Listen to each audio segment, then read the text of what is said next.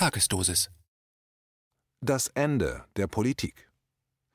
Der Umgang mit der Corona-Pandemie zeigt eindeutig, die Richtlinien der Politik bestimmen nicht mehr die Politiker, sondern nicht legitimierte Privatleute. Ein Kommentar von Hermann Plopper. Wir erinnern uns, ganz am Anfang der harten Phase der Covid-19-Quarantäne warnte der FDP-Bundestagsabgeordnete Marco Buschmann, die zwangsweise Schließung der Geschäfte könne eine, Zitat, Revolution des Mittelstands, Zitat Ende, zur Folge haben. Und FDP-Mann Wolfgang Kubicki ließ durch den Wissenschaftlichen Dienst des Bundestages feststellen, dass Bundeskanzlerin Merkel in ihrer autoritären Durchpeitschung des Corona-Regimes eine illegale Amtsanmaßung begangen hatte. Und FDP-Chef Christian Lindner sagte im Bundestag, vielleicht beeindruckt durch die forsche Abrechnung des österreichischen Oppositionsführers Herbert Kickl mit seinem maskierten Bundeskanzler Kurz, die Corona-Maßnahmen der Bundesregierung seien völlig unverhältnismäßig. Die FDP würde jetzt die Allparteien-Koalition des Corona-Regimes aufkündigen. Die 3 FDP-Recken waren damals die einzigen Abweichler in der SARS-Einheitspartei Deutschland, SED. Doch jetzt sind der FDP-Fraktion das stachelige Virus und die ganzen damit verbundenen bequemen Privilegien einer zum Müßiggängerdasein verurteilten Opposition so ans Herz gewachsen, dass sie Corona nicht mehr gehen lassen wollen. Obwohl ein nationaler Notstand durch die Covid-19-Epidemie schon lange nicht mehr gegeben ist, wollen sie den Notstand nicht aufheben, sondern die Aufhebung der Aufhebung durch eine eigene Gesetzesinitiative erwirken. Am 25. März hatte der Bundestag eine Reihe von Sonderregelungen in das Infektionsschutzgesetz eingebaut. Die Regelungen machten Minister Spahn de facto zum Gesundheitsdiktator. Er kann seitdem beispielsweise ungehindert Impfstoffe einkaufen oder Betten für Covid-19-Erkrankte reservieren lassen. Er kann Verbote und Gebote erlassen, ohne dass der Bundesrat das abnicken muss. Damit muss aber Schluss sein, wenn der Notstand beendet ist. Und der Notstand ist vorbei.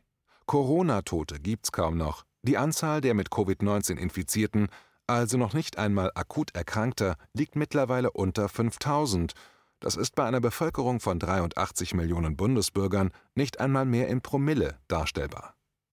Vor kurzem fanden zudem große Freiluftexperimente statt. Zehntausende Demonstranten bekundeten dicht aneinandergedrängt ihre Solidarität mit den afroamerikanischen Mitmenschen in den USA. Das tückische Coronavirus soll sich ja rasend schnell über Aerosole von Mensch zu Mensch fortpflanzen. Es hätte also nach den Demos zu entsetzlichen Massenansteckungen kommen müssen – Übertragungszeit 4 Tage. Nichts ist passiert. Die Epidemie ist vorbei. Zitat, das ist inzwischen der Fall. Zitat Ende, heißt es dann auch im FDP-Gesetzesentwurf. Dennoch sollen Spahns diktatorische Vollmachten erhalten bleiben. Die Betten müssen reserviert bleiben für die imaginären Corona-Kranken. Irgendwie haben ja sogar die liberalen Bundestagsinsassen wohl noch irgendwelche Erinnerungsspuren in ihren Corona-getränkten Gehirnen, dass eine gewisse intellektuelle Redlichkeit eigentlich unerlässlich ist. Zitat: Der Deutsche Bundestag könnte darauf verzichten, die Feststellung der epidemischen Lage von nationaler Tragweite aufzuheben. Das Parlament ist jedoch nach § 5 Absatz 1 Satz 2 IFSG verpflichtet, die Feststellung aufzuheben, wenn ihre Voraussetzungen nicht mehr vorliegen. Zitat Ende. Das ist aber etwas, das ums pure Verrecken nicht stattfinden darf. Der Maskenball muss weitergehen, auch wenn keine todbringende Pest festzustellen ist. Kein geächteter Abdecker holt nämlich bisher morgens gleichmütig und abgestumpft die zahlreichen Toten der letzten Nacht aus den verwaisten Bürgerhäusern, begleitet vom monotonen Schlag der Totenglocke. Alle Mittel müssen dennoch konzentriert werden auf die entsetzliche Schlagkraft des Covid-19-Virus, da sind sich alle Bundestagsabgeordneten vollkommen einig. Lediglich einige Abgeordnete der AfD fordern mittlerweile, die Einschränkungen der Bewegungsfreiheit und die todbringenden Schikanen gegen den gewerblichen Mittelstand endlich aufzuheben. Wie kommt ausgerechnet die AfD zu einer solchen Kehrtwendung? Zu einer Zeit, als die Bundesregierung noch Corona als reines Problem der Chinesen da hinten in Wuhan betrachtete und jeden, der in Covid-19 eine Gefahr sah, als Verschwörungstheoretiker einstufte, trieb die AfD die Merkel-Regierung vor sich her. Zitat, Deutschland steht vor einer Katastrophe. Shutdown, jetzt. Zitat Ende. So AfD-Vorsitzender Meuthen. Man setzt in diesen Kreisen, sicher nicht ganz unrealistisch, auf das kurze Gedächtnis der Menschen draußen im Lande. Auch die Linkspartei einschließlich Sarah Wagenknecht hat am Corona-Regime der Bundesregierung nichts Grundsätzliches zu kritisieren.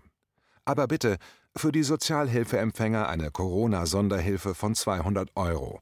Ein paar Brosamen vom Tische der wohlgenährten Herrenmenschen dürfen doch wohl untertänigst sein? Finden sich grundsätzliche verfassungsrechtliche Bedenkenträger in den Reihen der Oppositionsparteien? Auch nur ein kritisches Wort darüber, dass der gewerbliche Mittelstand ausblutet, Jeff Bezos mit seinem steuerflüchtigen Lohndumping-Konzern Amazon jedoch schwindelerregende Zuwächse verzeichnen kann? Kritische Bemerkungen darüber, dass vermutlich bereits tausende Bundesbürger gesundheitliche Schäden hinnehmen müssen, weil dringend notwendige Operationen wegen Corona verschoben werden? Dass die medial geschürte Paranoia schwere seelische Schäden besonders bei Kindern und alten Menschen hinterlässt? Kein kritisches Wort von den Politikern, anscheinend nicht einmal hinter vorgehaltener Hand. Das sind wahrlich undemokratische Zustände. Wir werden Zeugen einer Umwandlung unserer Gesellschaft. Hier regiert nicht mehr das Prinzip des Government, soll heißen, die Bevölkerung wählt sich eine politische Elite, die für eine Wahlperiode den Mehrheitswillen umsetzen soll. Wir leben jetzt in einem System der Governance, das heißt, die demokratisch gewählten Politiker sitzen an runden Tischen mit Vertretern der Konzerne, der Wissenschaft und der Medien, um für alle Stakeholder das Optimum herauszuholen. Wäre ja schön, wenn wenigstens die Politiker am runden Tisch noch die Interessen des Mehrheitswillens, der Volonté générale, herausholen würden. Doch nicht einmal das ist mehr der Fall. Denn heutzutage sind die führenden Politiker aller im Bundestag vertretenen Parteien rekrutiert und ausgebildet von elitären Insidergruppen, wie Atlantikbrücke, Trilateraler Kommission, Bilderberger, Council on Foreign Relations oder World Economic Forum. Die Ausbildung der Politiker sowie die Richtlinien der Politik übernehmen steuerbefreite Stiftungen wie Bertelsmann oder German Marshall Funds of the US und viele andere Stiftungen. Das Weltbild dieser Kaderschmieden der superreichen Oligarchen haben unsere Politiker als Muttermilch eingesogen. Auf den unteren Ebenen stecken die Bundeszentrale für politische Bildung, die private Antonio Amadeo Stiftung oder auch die Online-Enzyklopädie Wikipedia ab, in welchem Rahmen sich der politische Diskurs bewegen darf. Und definiert glasklar, was sich außerhalb des erlaubten Pro und Contra einer politisch korrekten Debatte befindet. Da erfährt man, dass jede Kritik an Banken und anderen privaten Finanzinstrumenten a priori antisemitisch ist, weil ja in den Vorständen der Banken fast immer auch Juden sitzen. Wie rassistisch eine solche krude Antisemitismusunterstellung ist, fällt deren Erfindern gar nicht mehr auf. Der angehende Lehrer erfährt in Fortbildungen, dass man Autoren wie Hermann Plopper nicht lesen darf, weil Plopper im verschwörungstheoretischen Portal KenFM publiziert. Als weiterführende Information wird den Nachwuchspädagogen das Online-Portal PSIRAM dringend empfohlen. Nun hat man ja zumindest in früheren Zeiten gelernt, dass eine Quelle nur seriös und zitierfähig ist, wenn deren Verfasser klar ausgewiesen ist und das Quellenportal Auskunft gibt, wer ihr Betreiber ist. Also über ein Impressum verfügt. Das ist aber bei PSIRAM nicht der Fall. Dieses Hass- und Diffamierungsportal entzieht sich der juristischen Verfolgbarkeit durch Anonymität. Schon bemerkenswert, auf welch tiefes Niveau die Lehrerfortbildung heutzutage heruntergerutscht ist. Nur ein kleines Schlaglicht. Denn die politische Fortbildung sollte eigentlich von neutralen, öffentlich kontrollierten Instanzen durchgeführt werden und nicht von privaten Stiftungen, die die Weltsicht der superreichen Eliten abbildet. Wir haben es hier mit einer Privatisierung politischer Bildung zu tun. Diese Infiltration öffentlicher Instanzen durch private, unkontrollierte Stiftungen zieht sich durch alle politischen Vorgänge. Es ist längst Vergangenheit, dass Vertreter der Wirtschaft sich in der Parlamentslobby, also dem zugigen Foyer der politischen Gebäude, den Allerwertesten absetzen müssen, um einen Gesprächstermin bei Parlamentariern oder Regierungsmitarbeitern absolvieren zu dürfen. Längst sitzen die Vertreter der Banken, der Versicherungswirtschaft oder der Industrie mitten in den Ministerien, nach wie vor bezahlt von ihren privaten Arbeitgebern, und schreiben Gesetze, die dann unhinterfragt 1:1 durch die Parlamente gewunken werden. Immer wieder werden Einzelfälle skandalisiert, nur zu dem Zweck, sie als Einzelfälle erscheinen zu lassen und nicht als das, was sie sind, Symptome einer systemischen Revolution zugunsten privater Interessen. Möglich wurden diese ungeheuerlichen Machtverschiebungen durch Änderungen in der Steuerpolitik. Immer mehr Lücken tun sich auf, durch die Steuereinnahmen der Solidargemeinschaft entzogen und auf Steueroasen transferiert werden. Gesetzesänderungen sorgen dafür, dass private Stiftungen als Mittel der Steuerflucht immer attraktiver werden.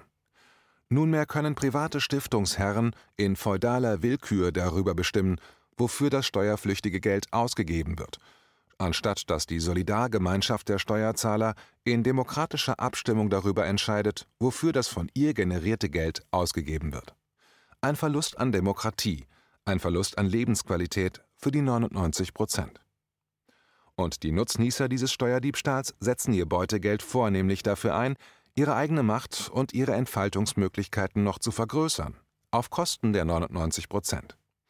Die berüchtigten texanischen Ölmilliardäre David und Charles Koch nutzen ihre Steuerbeute, um üppig gepolsterte Denkfabriken und Pressure Groups zu gründen, die jetzt die Welt wie Mehltau überziehen und die Eliten vieler Länder auf die marktradikale Ideologie einstimmen, dass der Staat nur noch Büttel der Superreichen zu sein hat und dass alle profitablen Wirtschaftszweige aus der öffentlichen in die privaten Hände zu übertragen sind. Was Microsoft-Gründer Bill Gates mit seiner neofeudalen, steuerflüchtigen Machtvollkommenheit im Gesundheitswesen anstellt, ist mittlerweile ausreichend dokumentiert. Erschreckend auch, in welchem Ausmaß die parlamentarische Opposition mittlerweile von den superreichen Oligarchen kontrolliert und gesteuert wird. Die gemeingefährlichen Stoßtruppen der sogenannten Antifa sind erkennbar Teil des weltumspannenden Netzwerks der Farbrevolutionen. Über die Netzwerke von Black Lives Matter ist bekannt, dass sie von der Soros- und der Ford-Stiftung mit beträchtlichen Millionenbeträgen gesponsert werden. Auffällig ist auch, dass die Veranstalter von Black Lives Matter von fast allen Corona-Einschränkungen befreit sind, die gegen Kritiker des Merkelschen Corona-Regimes gnadenlos in Stellung gebracht werden. Und dann wundern sich Leute, dass auch die Organisation Compact ihre Mitglieder und Förderer davor warnt, bei den Kundgebungen der Merkel-Kritiker zu erscheinen. Auch die scheinbar linke Gruppierung DEM25, dereinst gegründet vom legendären ehemaligen griechischen Finanzminister Yannis Varoufakis, warnt vor den gefährlichen Keimen einer fundamentalen Merkel-Kritik und lädt ihre Mitglieder ein zu einem Online-Treffen mit dem großen Corona-Papst Christian Drosten. Nun, Varoufakis publiziert regelmäßig in Project Syndicate, einem Online-Portal, das die Presseorgane weltweit mit Kolumnen kostenlos beliefert. Project Syndicate ist Teil des George Soros-Imperiums. Die authentischen oppositionellen Gruppierungen, wie unter anderem Nicht ohne uns, werden gepiesackt von einer extrem schikanösen Polizei, von terroristischen Bedrohungen durch die sogenannte Antifa. In letzter Zeit kommt eine neue, potente Waffe bundesweit zum Einsatz. Immer genau zu der Zeit, wenn Corona-kritische Bürgergruppen es wagen, irgendwo ganz artig eine Kundgebung abzuhalten, findet, rein zufällig versteht sich, im selben Ort eine Kundgebung von DGB, Linkspartei und/oder DKP zu durchaus vernünftigen Themen statt. Da wird gegen die Privatisierung des Gesundheitswesens demonstriert oder gegen zu hohe Mieten. Alles Sachen, wo jeder vernünftige Mensch mitmachen würde.